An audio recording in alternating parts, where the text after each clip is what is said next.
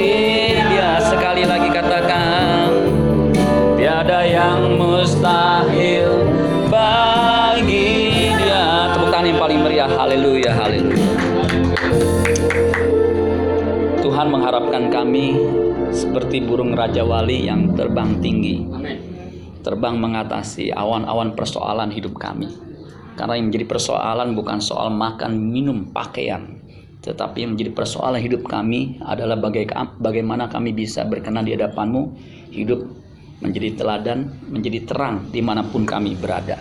Untuk itu ya Tuhan, pada pagi hari ini kami mau belajar firman-Mu, supaya firman-Mu bisa mengubah hidup kami, dan hidup kami semakin menjadi berkat di mana pun kami berada. Terima kasih Bapak, kami buka hati kami buat sabda firman-Mu, supaya masuk dalam hati kami dan benih itu bertumbuh berbuah 30, 60 bahkan 100 kali lipat. Urapi kami semua, urapi hambamu. Di dalam nama Tuhan Yesus kami berdoa mengucap syukur. Haleluya. Yang percaya diberkati berkata amin. Tepuk tangan buat Tuhan Yesus. Haleluya. Silahkan duduk saudara sekalian. Shalom. Halo. Ya, apa kabar? Luar biasa. Luar biasa. Saudara orang-orang yang setia. Amin. Amin. Ya. Setia sampai akhir. Ya. Ah, doa pagi Sabtu ini yang terakhir di tahun 2019 ya karena Sabtu depan libur ya Pak Iksan ya. Jadi Sabtu depan tanggal 21 dan 28 libur. Nanti kita ketemu lagi tahun depan. Kalau umur panjang. Haleluya. Setahun lagi. setahun lagi ya. Saudara saya mau tanya ya, kenapa pohon Natal itu ada lampunya ada yang tahu nggak? Ada yang pernah mikirin nggak? Pohon Natal kenapa dikasih lampu? Apa? supaya terang Jadi terang. menjadi terang. Namanya Ya, terang. namanya pohon Natal atau pohon terang mesti pakai lampu ya. Coba kalau pohon toge dikasih lampu kan nggak mungkin ya, saudara ya. Itu ternyata mengandung filosofi. Mengandung apa? Filosofi, bukan mengandung babi ya. Mengandung filosofi. Artinya ada filosofi kenapa pohon dikasih lampu. Emang kurang kerjaan saudaranya? Enggak. Itu mengandung filosofi melambangkan bahwa hidup ini harus jadi terang. Ya. Ketika gelap ada terang pasti gelap itu hilang. Ya, itu naturnya begitu. Ya, misal lampu ini dimatiin. Ya. Kemudian dinyalain. Terang, Saudara. Ya.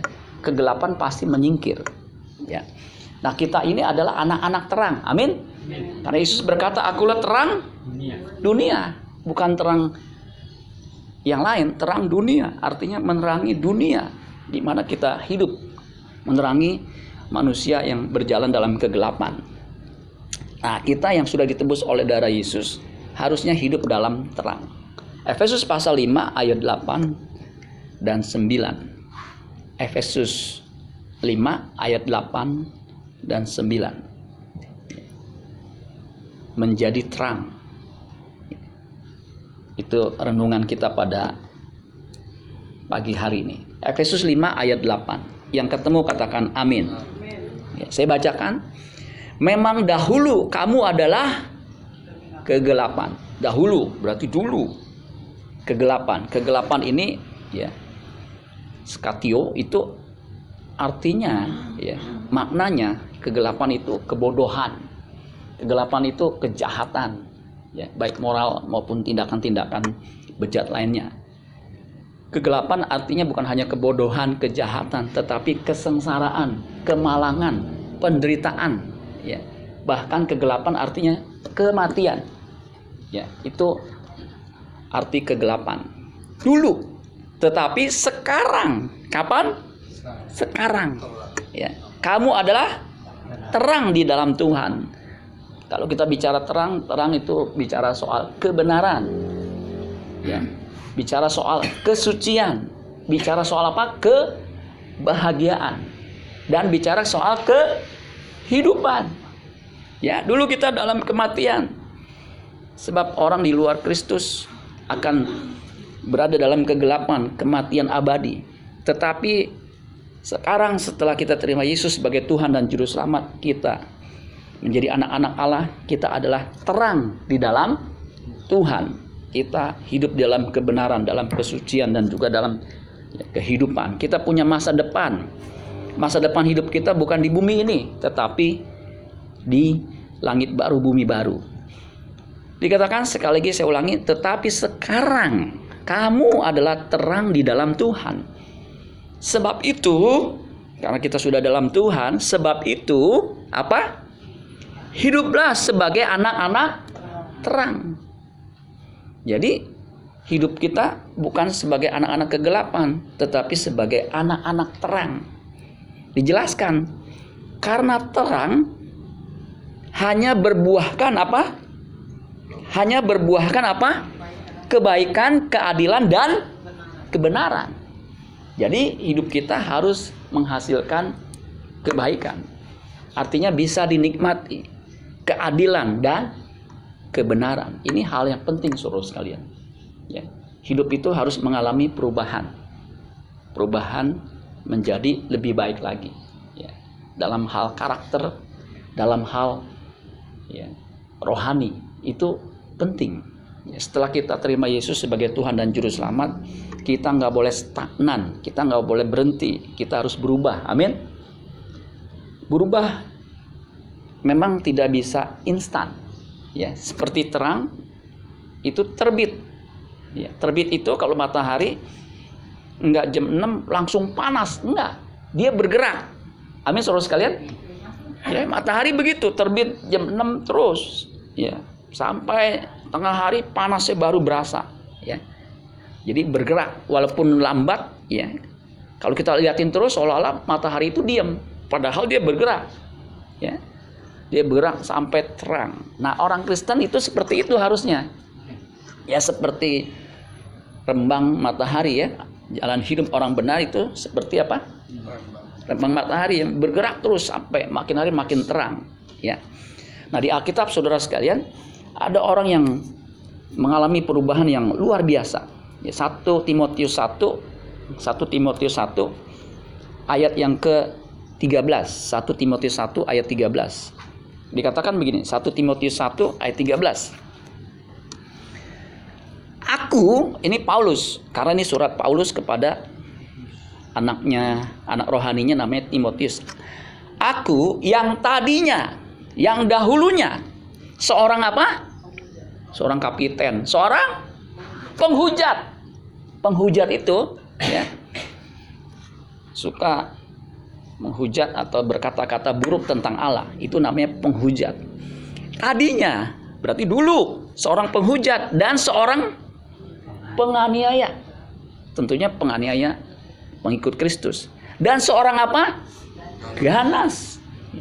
Ini ya predator. Ganas itu betul predator ya alien lawan predator itu kan ganas terus kalian dia nggak peduli ganas itu seperti binatang buas. Dia nggak peduli. Dia cabik, dia gigit. Itu biasanya kalau ganas itu binatang apa? Harimau. Harimau. Taringnya panjang, kuat, keker. Kemudian cakarnya kuat. Badannya besar. Itu kalau memangsa ganas. Nah banyak kita sebelum di dalam Tuhan itu orang yang ganas-ganas, terutama mulutnya. Ibu-ibu kalau belum bertobat, mulutnya dari terbit matahari sampai terbenamnya keluar tuh. Ya. Bahkan ada lomba, lomba ngomel. Wah, menurut saya luar biasa tuh, lomba ngomel. Kalau lomba ngomel, kira-kira gereja kita yang kemungkinan menang siapa suruh sekalian? Wanita. Wanita ya, jujur banget ya. Itu lomba ngomel. Kalau udah latihan dari kecil ngomel, wah tuh saudara, itu kadang-kadang ya perkataannya ganas, melukai. Ya. Suruh hati-hati dengan kata-kata kita ya. Nih sebenarnya kan Natal nih. Jangan sampai orang baru datang, udah lama nggak datang, terus baru datang kali itu. Cuman satu kata itu membuat dia sakit hati. Tumben. Nah, itu betul. Ini pengalaman paniki. Ya. Saya suka dengar, tumben lu datang, ada Natal ya, Natal lu datang deh. Lu mau makan lemper, saudara ya. Itu ganas kata-kata itu. Kita nggak akan lakukan itu. Walaupun udah lama tiba-tiba pas giliran Natal datang. Kita juga empat, betul nggak? Tapi jangan sampai kita melukai. seperti ya hewan buas itu dia mangsa demi kepuasan dagingnya. Nah, Paulus katakan, aku tadinya seorang penghujat, seorang penganiaya, seorang ganas. Tetapi aku telah diapain? Dikasihaninya. Karena semuanya itu telah kulakukan tanpa pengetahuan. Jadi hidup dalam kegelapan itu hidup yang tidak hidup dalam pengetahuan. Makanya hidup dalam kegelapan sama juga. Hidup yang tidak punya pengertian akan kebenaran. Pengetahuan firman. Itu orang yang tanpa pengetahuan firman hidupnya dalam kegelapan. Yaitu di luar iman. Kalau kita baca suruh sekalian, memang apa yang dilakukan oleh Paulus itu luar biasa. Coba kita buka kisah para rasul 9 ayat 1. Ini orang hidup tanpa pengetahuan, hidup dalam kegelapan, hidup tidak punya pengertian akan kebenaran yang benar. Ya, kebenaran banyak yang saudara sekalian bukan kebenaran sesungguhnya, hanya pembenaran. Kisah Rasul, kisah para Rasul 9 ayat 1 dikatakan gini. Kisah para Rasul 9 ayat 1. Sementara itu berkobar-kobar hati Saulus. Dia dulu namanya Saulus, setelah bertobat jadi Paulus. Untuk mengancam, membunuh murid-murid Tuhan. Saudara lihat. Dia pikir dengan membunuh murid-murid Tuhan, pengikut Kristus, dia itu mendapat pahala. Dia sudah menyembah Allah yang benar. Salah ternyata. Paulus itu ya, pengetahuan Tauratnya luar biasa, tapi tanpa pengetahuan. Sehingga apa yang dilakukan salah, menyesatkan. Ia menghadap imam besar dan meminta surat kuasa daripadanya untuk dibawa kepada majelis-majelis Yahudi di Damsik supaya jika ia menemukan laki-laki atau perempuan yang mengikuti jalan Tuhan, ia menangkap mereka dan membawa mereka ke Yerusalem. Tuh saudara. Jadi dia punya otoritas kuasa untuk apa? Menganiaya, membunuh, ya. Bukan hanya menganiaya, mengancam, tetapi membunuh murid Tuhan. Nah, ini luar biasa. Nah, perhatikan ayat 3 setelah dia bertemu dengan Tuhan dalam perjalanannya ke, ke Damsik. Dalam perjalanannya ke Damsik, ke mana? Damsik atau Damaskus itu sama saja. Ketika ia sudah dekat kota itu, kota Damsik, tiba-tiba, tiba-tiba apa? Cahaya memancar dari langit mengelilingi dia. Suruh lihat tuh, cahaya memancar mengelilingi dia. Ia rebah ke tanah dan kedengaranlah olehnya suatu suara yang berkata kepadanya, Saulus, Saulus, mengapa engkau menganiaya aku? Suara siapa nih? Suara Tuhan Yesus. Jawab Saulus, siapakah engkau? Tuhan?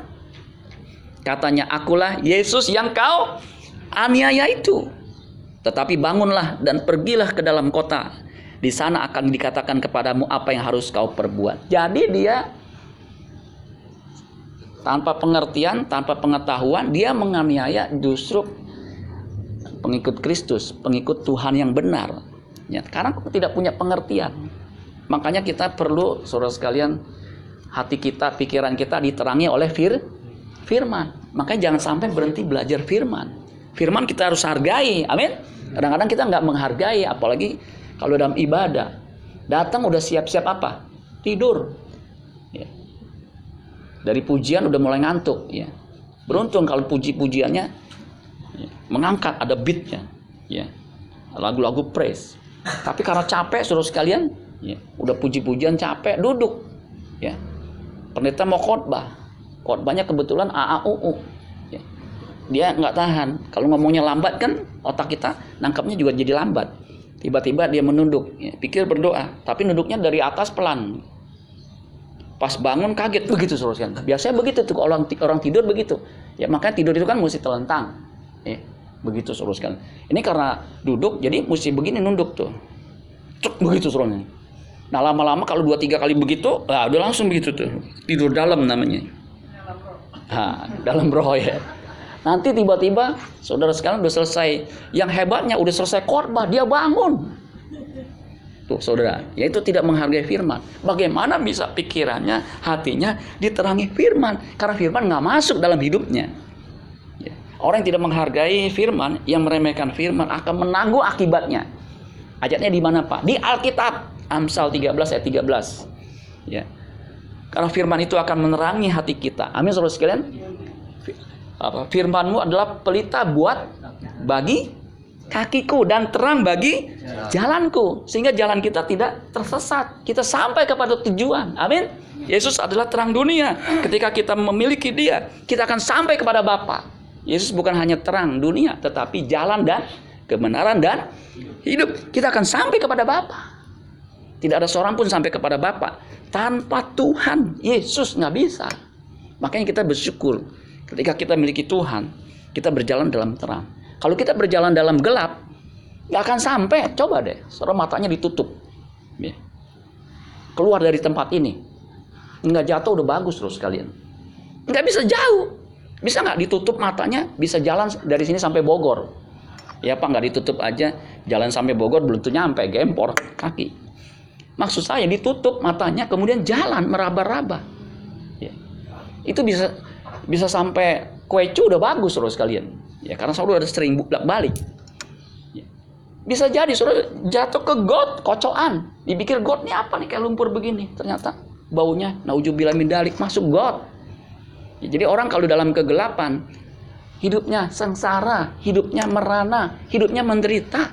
Di dunia ini kalau hidup dalam kegelapan mati, masuk dalam kegelapan abadi di mana ada rata kertak dan retak kata kertak gigi kegelapan yang abadi untuk selama-lamanya. Makanya saudara yang terima Yesus harus mengalami perubahan.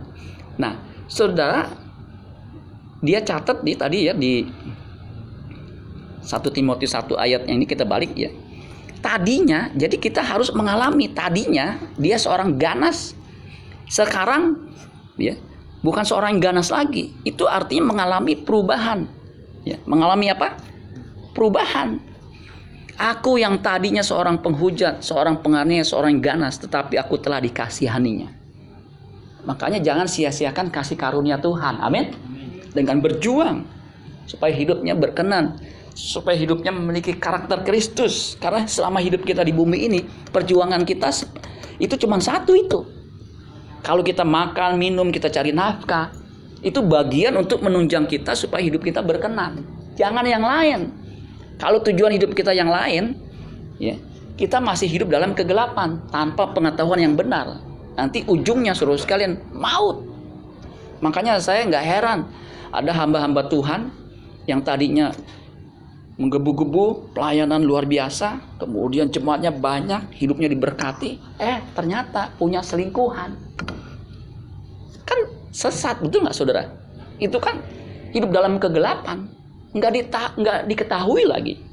Istrinya nggak tahu jemaatnya nggak tahu. Yang tahu hanya dia sama Allah subhanahu wa taala. Hanya yang di atas yang tahu. Tapi sepandai-pandainya menyimpan selingkuhan istri muda akhirnya kecium juga. Bangke itu saudara tahu bangke. Itu pasti ketahuan. Saya sebulan yang lalu kalau nggak salah ya. Itu selalu diganggu sama tikus saya udah jebakan tikus lem, saya udah beli dua kali beli lem, enggak ampuh, baik lem yang di iniin maupun lem yang tube, ya saya iniin nggak bisa juga. Saya bilang, aduh, di tikus ngacak-ngacak meja makan, ngacak-ngacak buku saya, aduh hampir semua digigitin.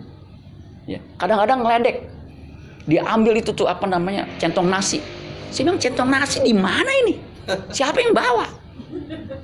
Saya cariin sampai trail di ujung sana. Untung centong saya cuma satu. Eh apa nggak nggak cuma satu. Kemudian yang kurang ajar buat cuci piring kan ada yang dari itunya tuh yang keras tuh apa namanya sabuk, sabuk, sabuk yang dari aluminium. Saya mau cuci piring ini ke mana ya? Dia umpetin di mana itu? Saya bilang kok ada di sini? Kan saya pakai geli betul nggak? Itu walaupun kecil murah. Tapi kan kalau mengganggu aduh saya bilang tikus lu kalau makan yang di sampah aja. Enggak dia apa aja dia makan. Pernah saya lupa bawa apa taruh masuk ke kulkas itu makanan. Aduh ampun deh. Istri saya kan kalau makan dikit-dikit kemudian dia taruh dia lupa. Dia makannya dikit sama tikus dimakan separoh. Saya bilang tuh mam sayang ini. Lu makan cuma sedikit. Ini tikus makan separoh eh dia sisain lagi.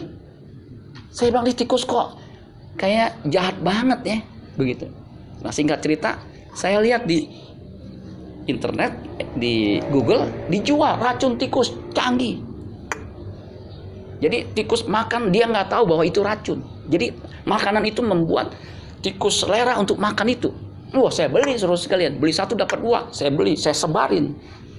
Ya. Enam dimakan tiga. Wah pinter juga nih ya. Saya taruh tujuh dimakan satu. Sampai saya bilang ke mana nih? Kok nggak mati-mati ya? Tiba-tiba istri saya bilang di belakang, Pah ini kayaknya baunya nggak enak. Lu kali habis jalan pagi bau ketek. Enggak. Terus saya gini, iya ya. Cuman di mana ya? Saya cariin nggak ketemu di mana ya.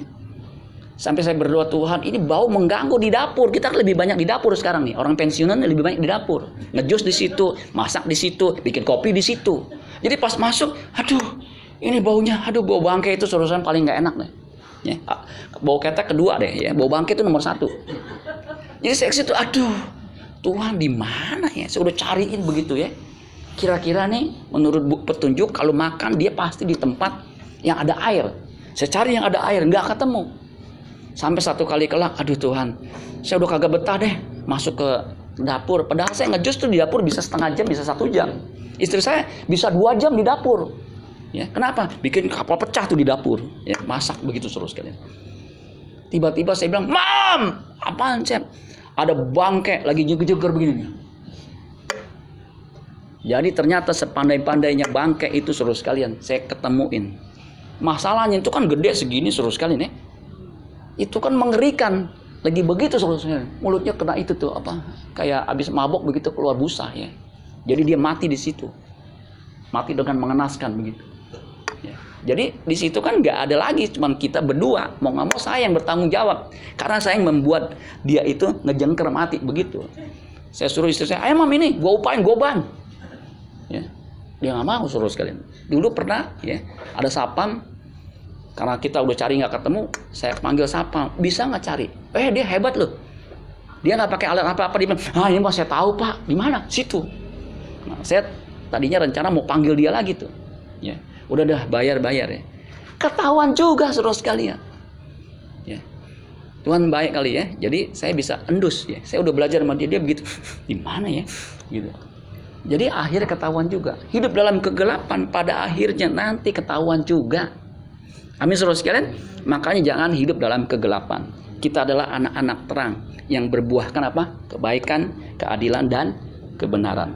Amin buat firman Tuhan. Tuhan Yesus memberkati. Tepuk tangan buat Tuhan Yesus.